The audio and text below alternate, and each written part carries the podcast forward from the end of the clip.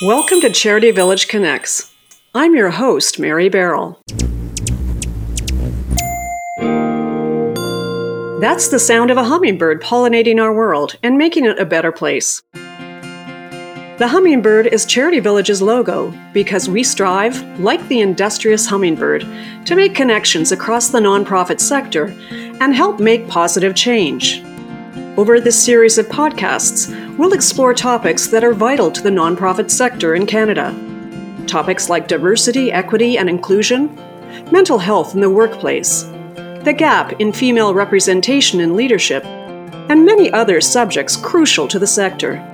We'll offer insight that will help you make sense of your life as a nonprofit professional, make connections to help navigate challenges, and support your organization to deliver on its mission. In our last episode, which explored alternative revenue streams for nonprofits, we touched on a piece of legislation that, if enacted, could have a dramatic impact on how charities do their work. Bill S 216 otherwise known as the Effective and Accountable Charities Act, seeks to amend the Income Tax Act to empower charities by allowing them to more effectively collaborate with a wider range of organizations, including those without charitable status, what the Act refers to as non qualified donees. Proponents of the bill say that the amendments are necessary to get rid of burdensome and expensive red tape and outdated legal bureaucracy.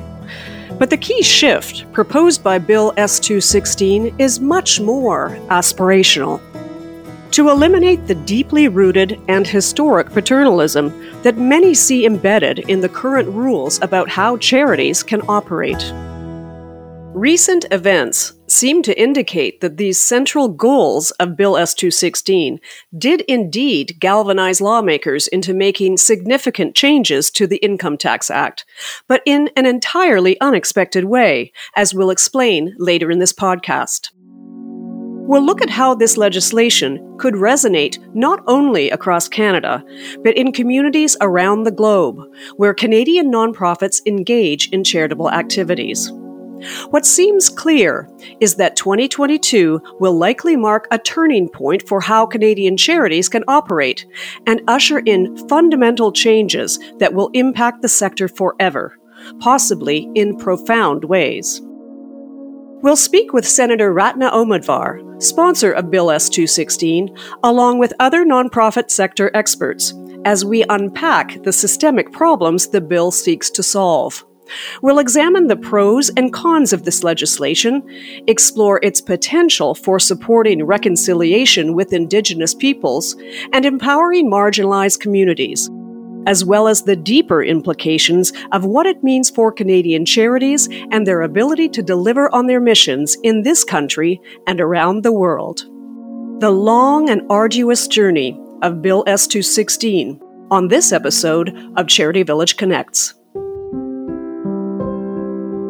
The problem is own activities. Those two words, own activities, prevents charities from working in partnership with others who are not charitable because those activities would not be the own activities of the charity. And they have termed them a legal fiction. Everybody participates in to get around the law. It is time for the law to get around itself. I feel like I'm being disrespectful because I have to create agreements that essentially outline that I am going to provide funds from a non Indigenous organization to an Indigenous organization, and I'm going to tell them that their use of these funds are on behalf of my organization and my charitable objects, not their mission and mandate, Many of these arrangements are somewhat artificial. They comply, they ensure that the money is being spent the way it should be, but they're cumbersome, they're bulky, and most particularly, they contain a requirement that the Canadian charity organization has the last say, is directing and controlling what's going on. There's growing evidence that Black led and Indigenous led and focused organizations are underfunded or unfunded. They're not getting the resources they need.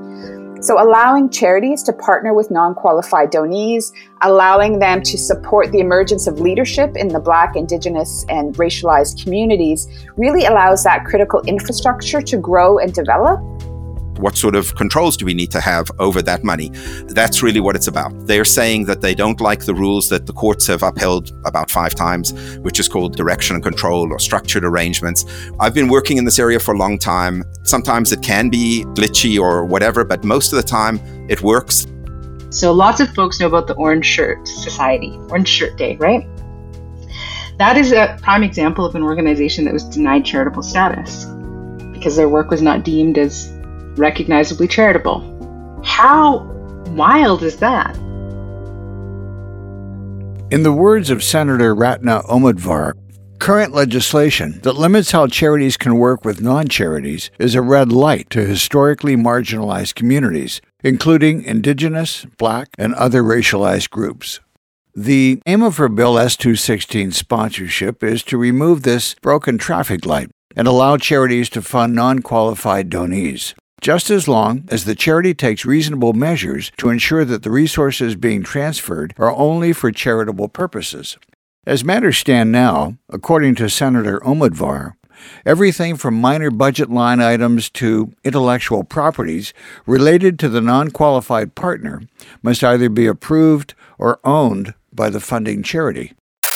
Protesters took to the streets of Canada's most populous city, Toronto, on Thursday, marking the country's inaugural holiday in honor of the lost children and survivors of Indigenous schools. Every single day, all of us are just fighting to get our culture back, and it was unfair of us to lose it. The National Day of Truth and Reconciliation was established in June by Prime Minister Justin Trudeau. The holiday was created after more than a thousand unmarked graves were found near two schools earlier this year. On Thursday, protesters wore shirts reading Every Child Matters and flecked the streets with the color orange, the symbol of that initiative. One announcement that was in the budget about changes in some regulations impacting the charitable sector. And it's one of those things that doesn't necessarily make the top line news in the midst of all the other things that are happening in the budget, but it is a really big deal for the Canadian charitable sector. As an organization with charitable status, what would change for us with this legislation is that it would make it a lot less burdensome for us to be building good partnerships with folks on the ground, with the grassroots organizers and activists that we exist to support. If the words Bill S 216 and the Effective and Accountable Charities Act sound unfamiliar to you, you're not alone. Even within the nonprofit community, the bill has somewhat flown under the radar. This is for Canada.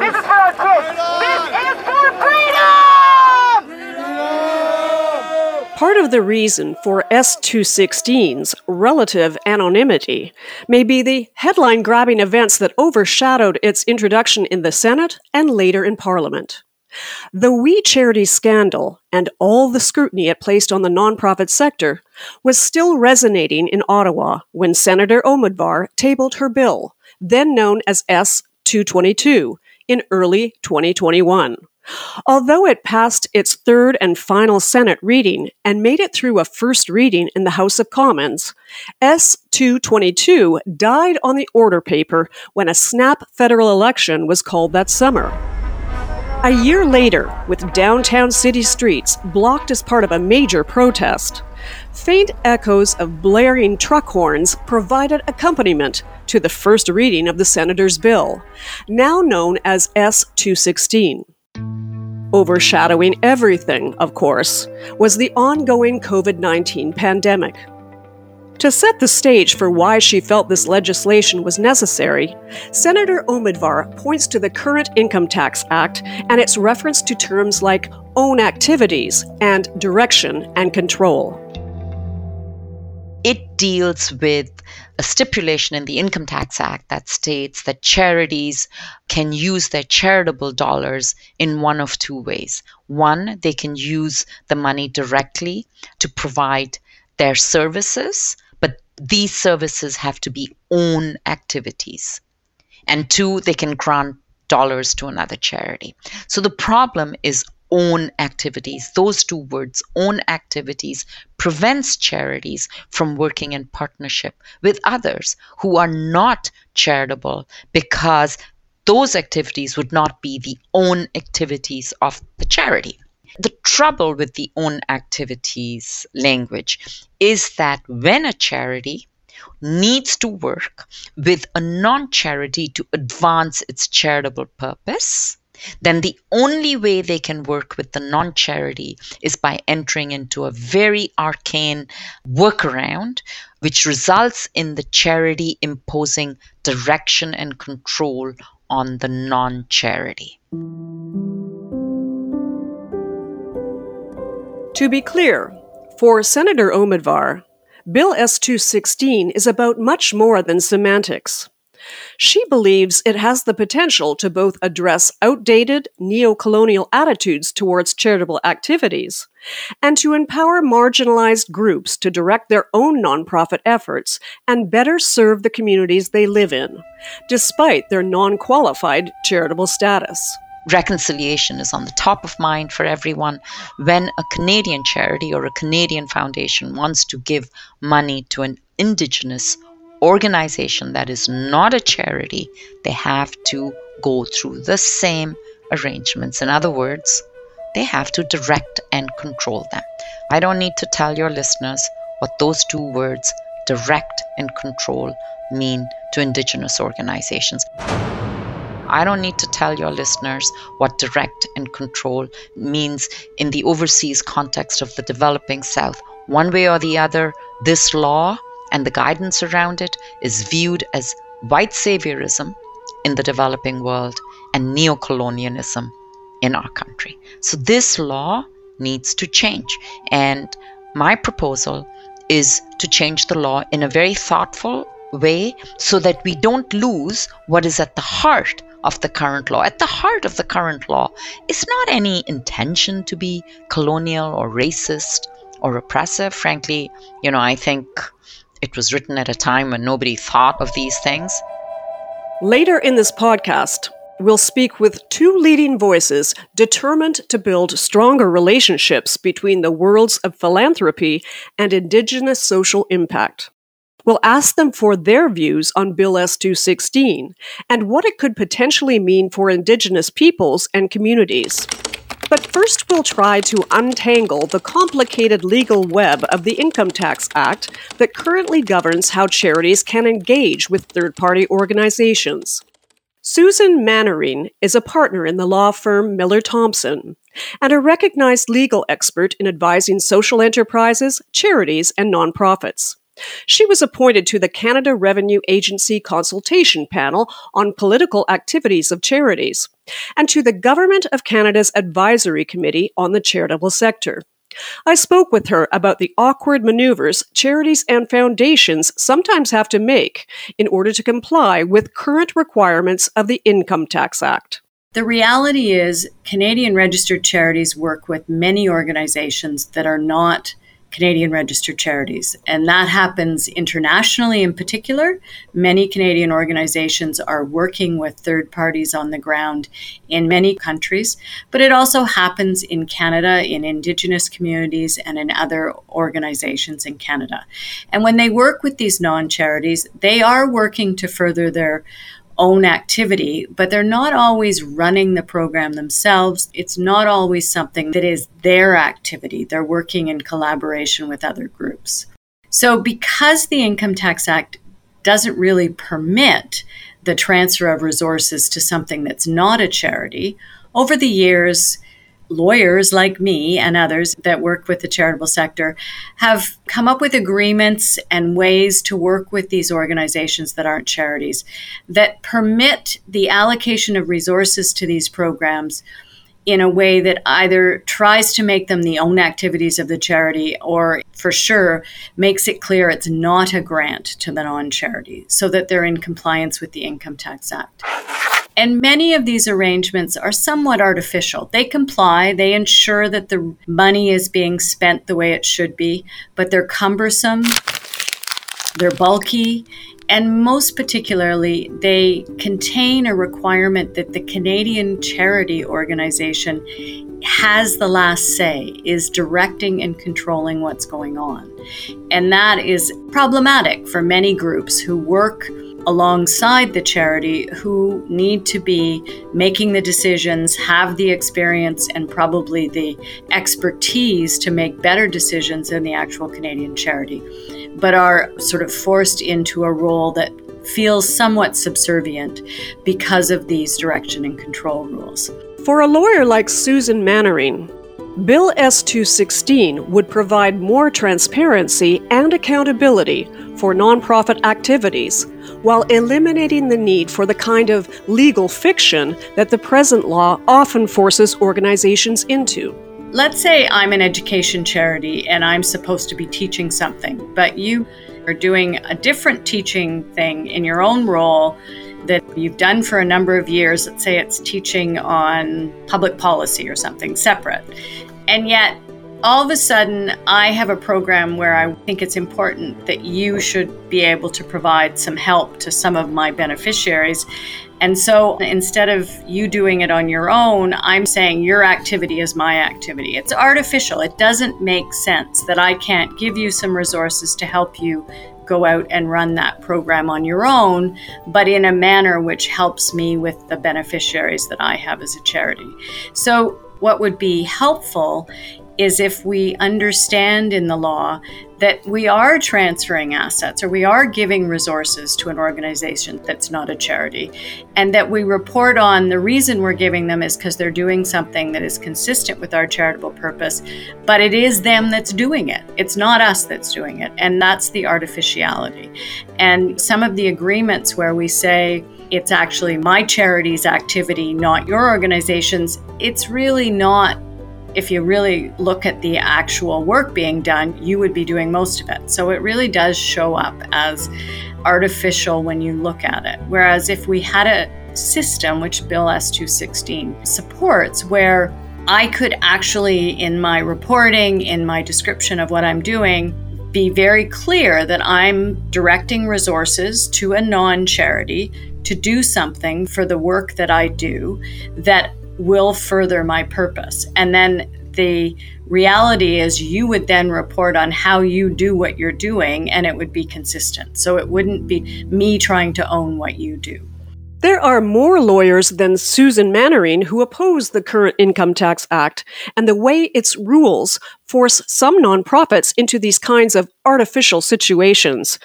Here's Senator Omidvar speaking of the backing for Bill S 216 she's received from an influential group of legal minds. I have been supported in this rather long and exhausting journey by a brain trust that is made up of Canada's top charity lawyers who derive actually a lot of business from this law because they are responsible for crafting these complicated agreements with a ch- between a charity and a non-charity. They have written an open letter calling the current rules out of date, disenfranchising, and they have termed them a legal fiction. It's a legal fiction everybody participates in to get around the law. It is time for the law to get around itself. The own activities requirement in the Income Tax Act was first introduced in the 1950s and has not been updated since. The original aim was to provide a safeguard against charities and foundations simply transferring funds from one to the other without reporting or accountability. In effect, the Act says that a charity must devote its resources to charitable activities carried on by the organization itself. But as Senator Omidvar noted in a speech to the Senate, that goal had the unintended impact of strangling cooperation and collaboration, and it's resulted in a system that either requires charities to behave in a controlling and oppressive manner in order to be in compliance with the law, or to simply walk away from doing good work. According to some in the nonprofit sector, the current Income Tax Act discourages charities from working with grassroots, on the ground nonprofit organizations who either can't get charitable status or don't want it, especially for those in marginalized communities. Cathy Taylor, Executive Director of ONN, the Ontario Nonprofit Network, describes how charities that may be reluctant to take on the expense of navigating the cumbersome rules the present law requires, or are uneasy about the risk of losing their charitable status if they're deemed to be non compliant with the rules, exacerbates the chronic underfunding of grassroots community based organizations. There's growing evidence that Black led and Indigenous led and focused organizations are underfunded or unfunded. They're not getting the resources they need. There's lots of reports in the last couple of years that really point to that. So, allowing charities to partner with non qualified donees, allowing them to support the emergence of leadership in the Black, Indigenous, and racialized communities really allows that critical infrastructure to grow and develop and gives opportunities to be able to test whether those ideas and projects and communities are ready to be a registered charity. Perhaps they're not. Really, the big problem is that the Income Tax Act and the resulting charitable regulations really say that a charity must have direction and control over everything it does. So imagine for a moment if an organization is supporting development in their community, they can't possibly direct and control every bit and piece of that project or initiative in their community. And so charities are reluctant to enter these relationships because they're fearful that they could lose their charitable status. So it really puts both charities and the grassroots projects at a risk. So getting rid of that direction and control, allowing charities to partner equally and more effectively with those organizations and people that are working on the ground would actually be a huge benefit to our communities charity law in Canada is very old, like hundreds of years old, and you know, grounded in laws from the British colonies. It's very hierarchical, it's very colonial, and it implies that community led grassroots initiatives don't know what's best for their communities. That somebody else, usually white led, larger organizations, they're the ones that have the power and the decision making. Cathy Taylor's observation about the antiquated, disconnected roots of charitable activities in Canada and elsewhere are echoed by nonprofit law expert Susan Manwaring. The Canadian charities with a lot of money tend to represent a particular part of our population. The whole concept of charity has come out of 16th, 17th century England and feudal times. So there is a very paternalistic type approach to the common law of charity. So it's almost inherent in the charitable system that you're relieving people's poverty, you're giving alms to the poor. And the reality is that today we are supposed to be doing something much different than that. But helping our system by getting rid of direction and control would certainly take us forward. If we could create a framework where we could work alongside non charity partners and work with them, that would go a long way to removing this view. It's important to note that not all legal minds working in the sector feel that Bill S 216 will be effective, or that it's even needed. One vocal critic of the proposed legislation is Mark Blumberg, a lawyer who advises nonprofits and charities. In his blog for CanadianCharityLaw.ca, Mark makes clear his concerns about the legislation and its supporters in government stating that eliminating structured arrangements is dangerous and a red herring to the real problems with our sector. So it's got a lot of political supporters. I think all three big political parties support it.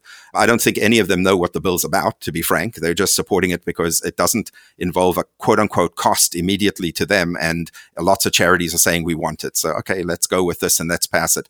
But basically, how it works is you have charities and some other groups that can issue official donation receipts. And right now, if you want to move money between these qualified donees, you can just cut a check and give money from one to the other. It's, you know, very seamless, but every one of those groups is vetted, if you will. So it's like a club.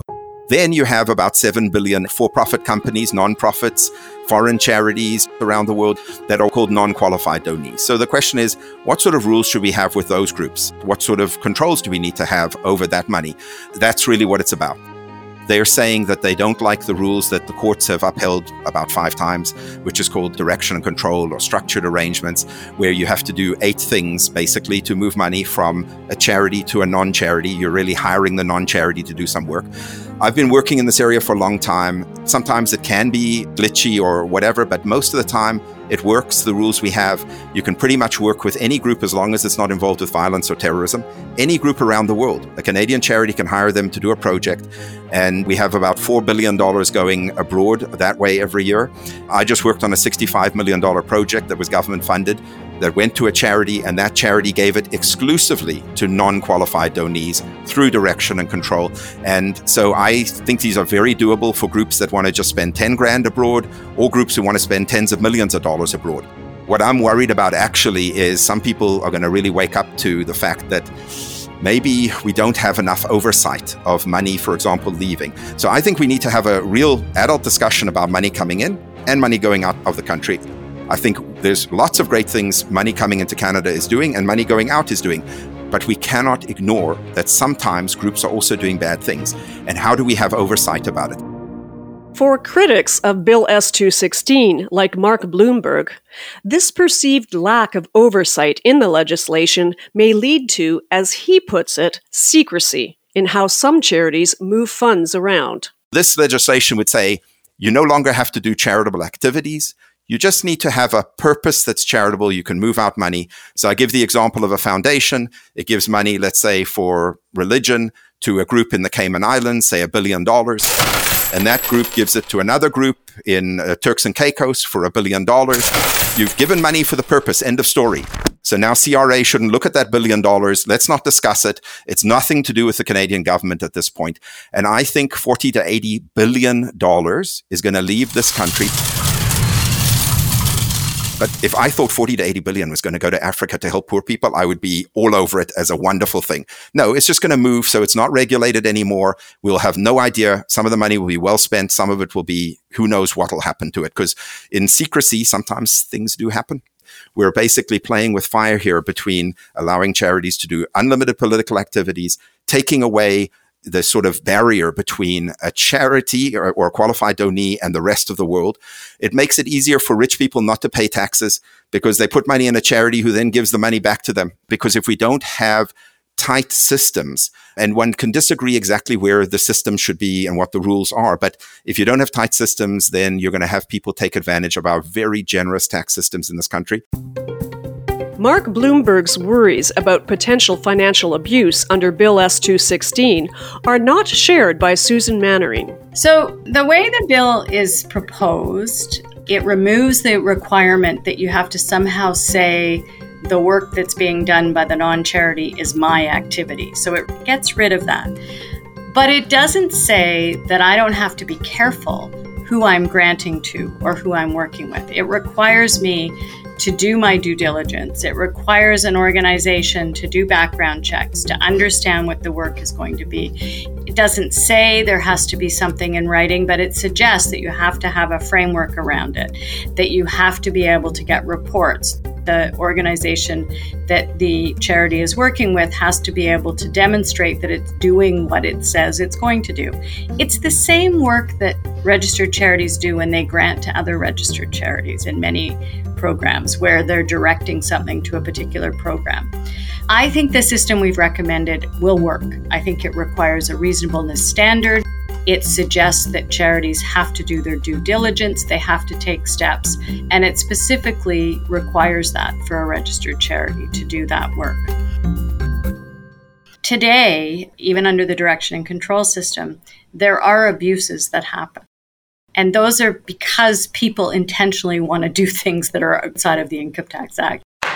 There's no change we make that will ever guarantee that that doesn't happen because people who want to break the law will break the law. But I don't see that this new system really is increasing the risk of that. I think the new system is very similar to the system in the US. It's very similar to the system that has been used for years in the United Kingdom. The bill's sponsor, Senator Ratna Omidvar, is convinced that accountability can go hand in hand with empowerment. The intention of the law was to be accountable for charitable dollars. So my proposal says yes, accountability is important. We can get accountability, but we can get it differently and get it equally, but we can do it by doing business differently so that we're not imposing these colonial workarounds on partners who are in the field doing good work. So that's what my law proposes to do. We will change the two words, own activities, to expenditure responsibility. In other words, emancipating the sector to do two things. One, to continue to be accountable to the Canadian public for charitable dollars. That is incredibly important.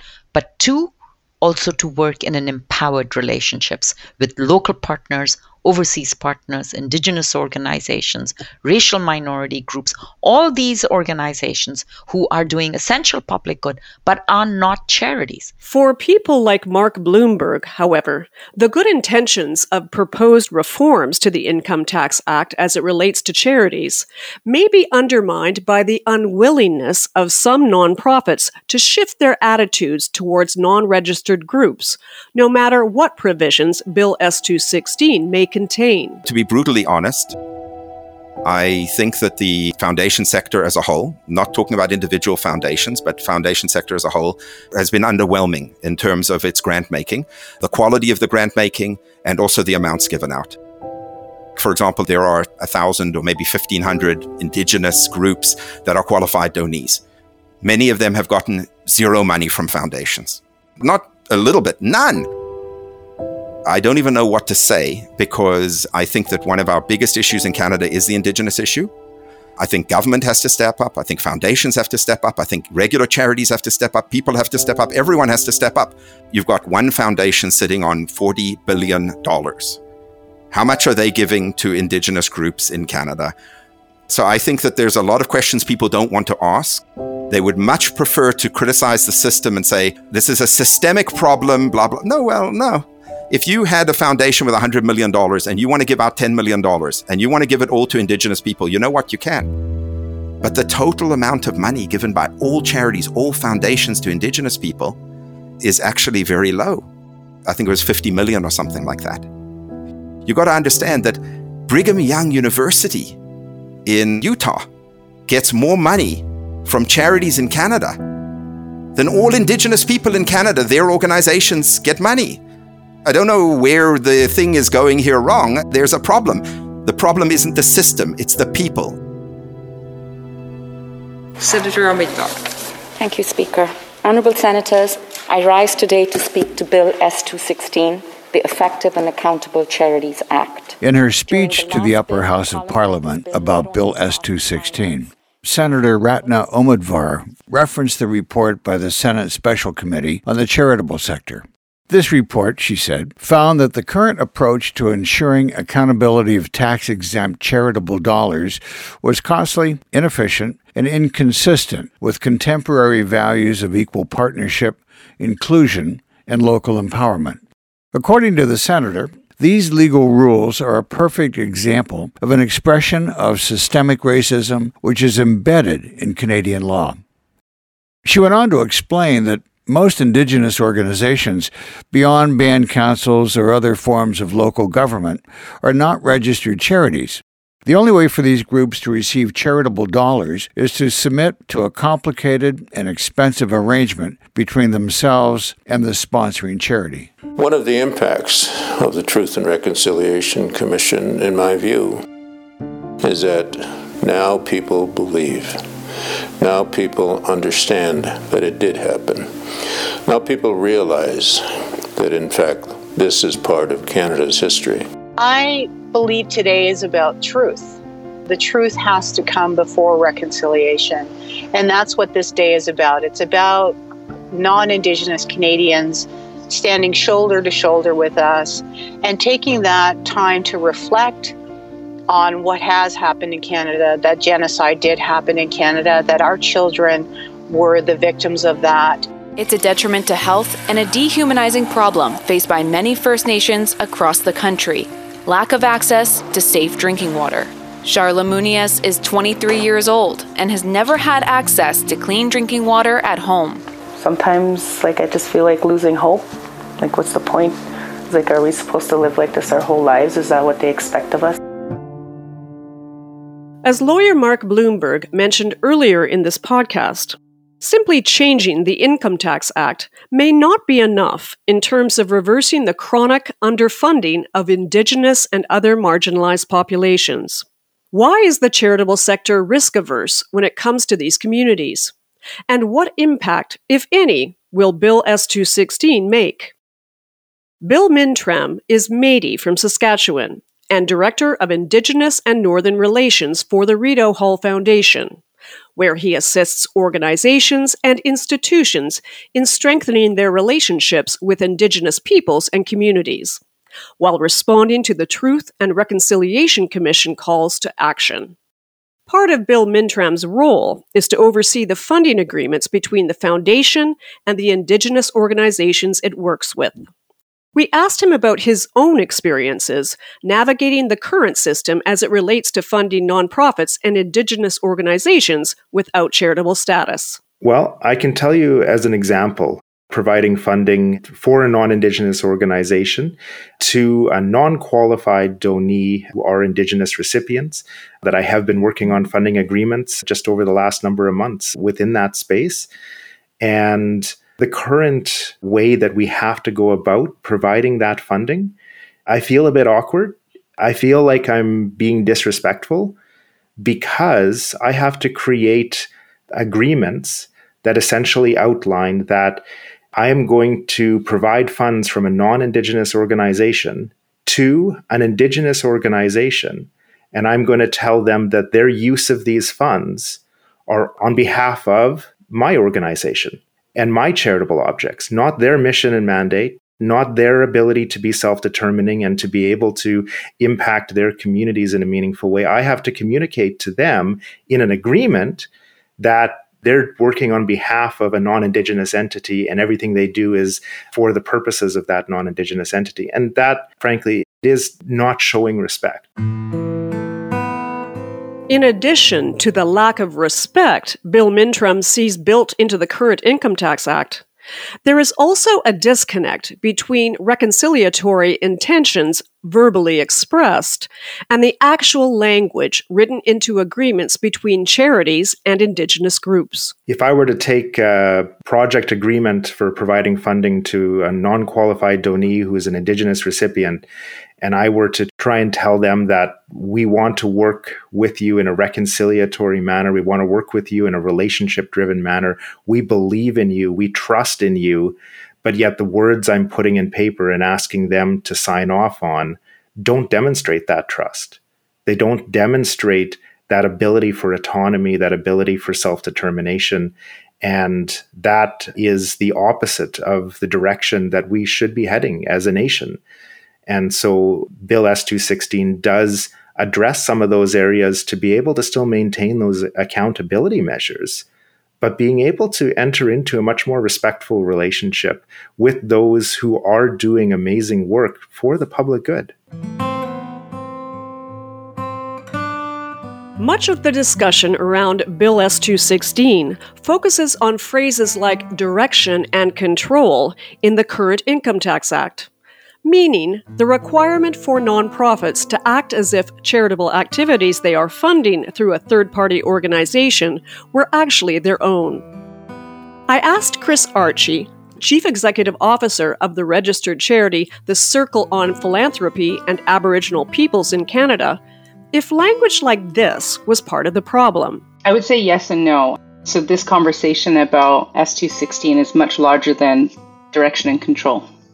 That being said, the specific language of direction and control and the way in which it has to be enacted is very paternalistic and largely could be undone in ways that are more helpful not only to the charitable organization that's serving as the intermediary to flow funds through to a, a non qualified or a non charitable organization or an entity to do good work, but I think that the other piece that just needs to be said is that organizations all across this country are already doing this. They're already in relationships, in partnerships, whereby they are supposed to have a level of oversight and control and to direct the activities of organizations that they're flowing funding through to. And for all kinds of reasons, that is not only unreasonable or not possible because of the lack of cultural context and or because the very specific nature of the work that an organization is doing that an intermediary could never do on its own would just make that a relationship that's fraught with a lot of difficulties. Now, doing away with that language, I think, doesn't just magically make everything better, but it does invite a different kind of a conversation about what does partnership mean?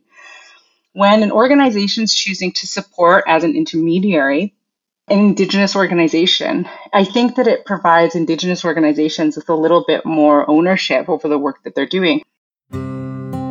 The tradition of the Orange T shirt day grew out of Phyllis Webstad's personal story and reflections on being a residential school student, and it's now used as a day to honor residential school survivors. It's an opportunity for them to tell their stories and their experiences and also educate other Canadians about residential school experiences. The younger generation learning about the history is welcomed by 87 year old survivor Fred Gordon. Yeah, a lot of terrible things happened there.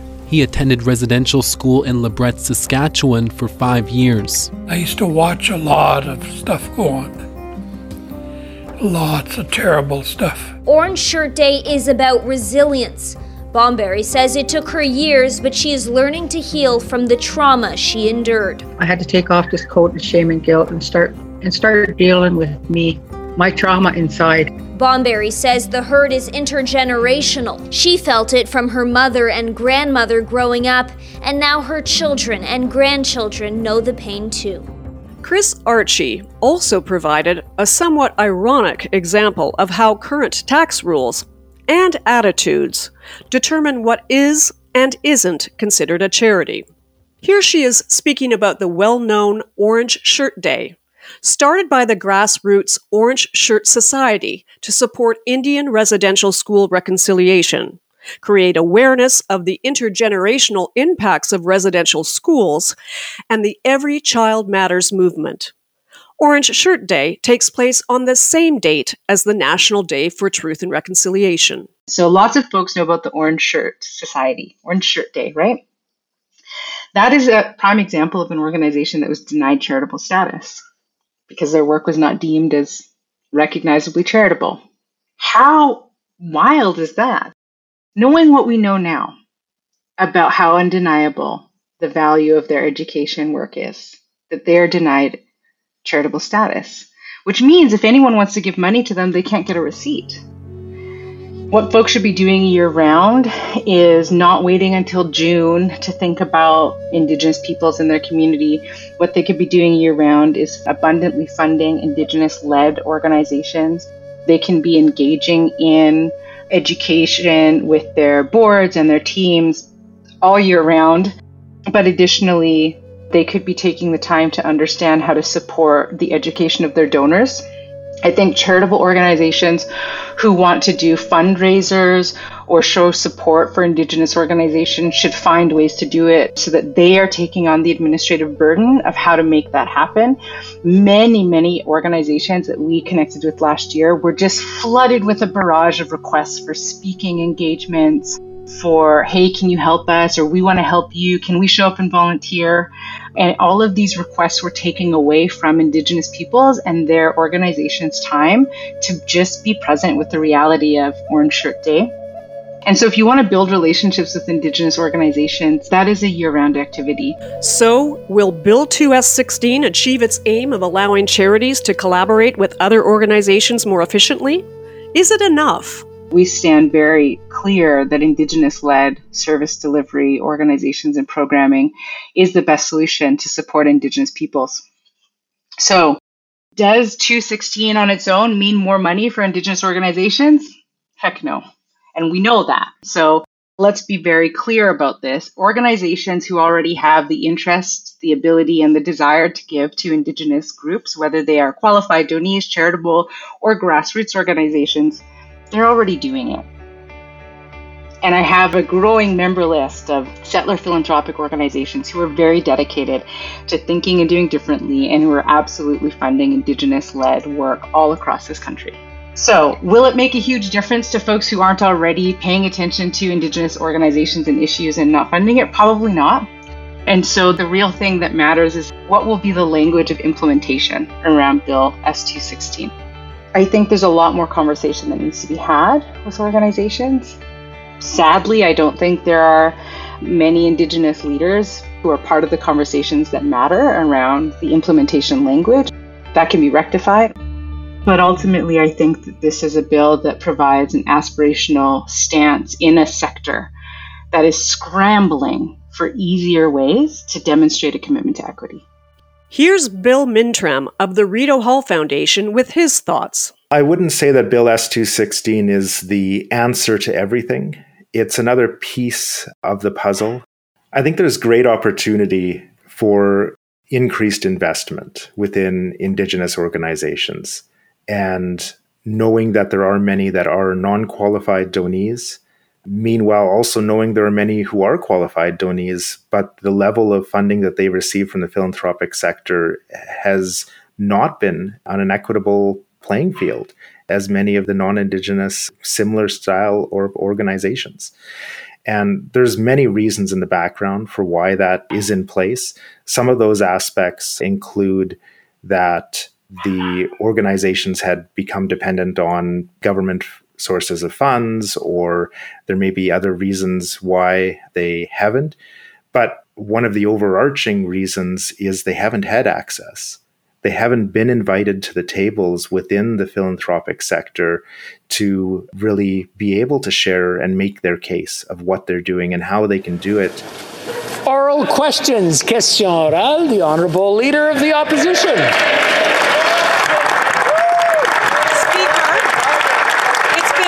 two weeks since the beginning of this impasse. Bill S 216 appears to be remaining true to the sometimes bumpy road it has taken. Initially buoyed by news that the Liberal government had said it would embrace the spirit of Senator Omidvar's bill within its Budget Implementation Act, the sector later recoiled in alarm at the language actually contained in the government's legislation. This was especially worrying because if the Implementation Act becomes law, it means that S216 will effectively be null and void, as many of its key aims were intended to be contained within the federal budget. The contentious language in the Budget Implementation Act sparked leaders from a broad cross section of the Canadian charitable and nonprofit sector to meet with MPs and senators and lobby for change. The delegation was seeking support for amendments to language in the government's bill that have been described as direction and control on steroids, and which they said failed to meet expectations raised in the Liberal government's announcements about the 2022 federal budget. In a media release from Imagine Canada, John Clayton, Director of Programs and Projects at Samaritan's Purse Canada, said that the mechanism used to solve the issue in the budget implementation language is actually harmful and may have a net negative impact on the charitable sector. One of the officials the group met with was NDP MP Niki Ashton, who later spoke in Parliament about why Bill S 216 and the amendments proposed for C 19, the Budget Implementation Act, which will supersede it, were so important to the sector.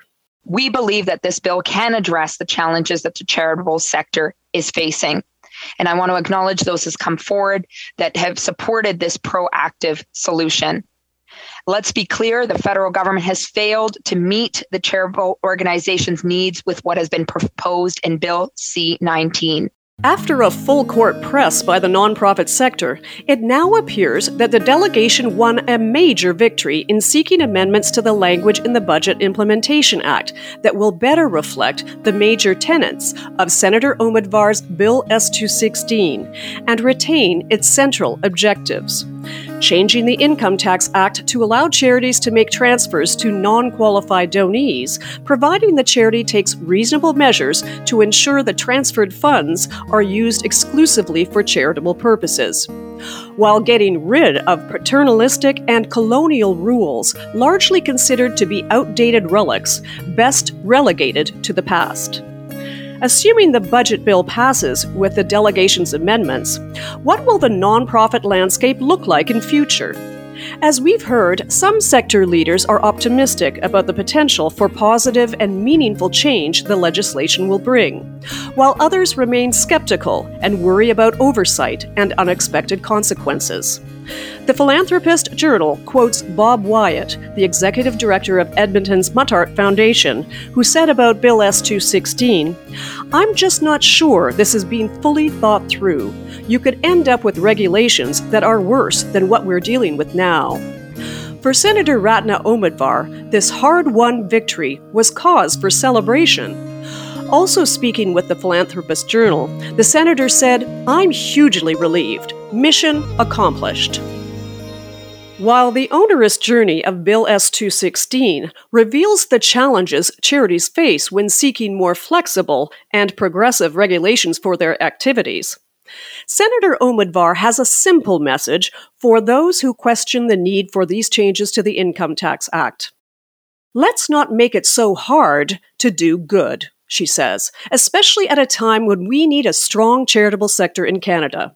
It should not have to work with one hand tied behind its back. Check our show notes and our website for links to resources to help you explore this and other topics.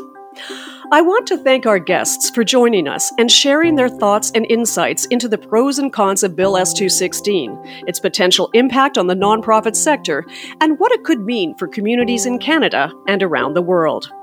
If you'd like to hear the entire conversations with our guests, please visit charityvillage.com to watch all the video interviews.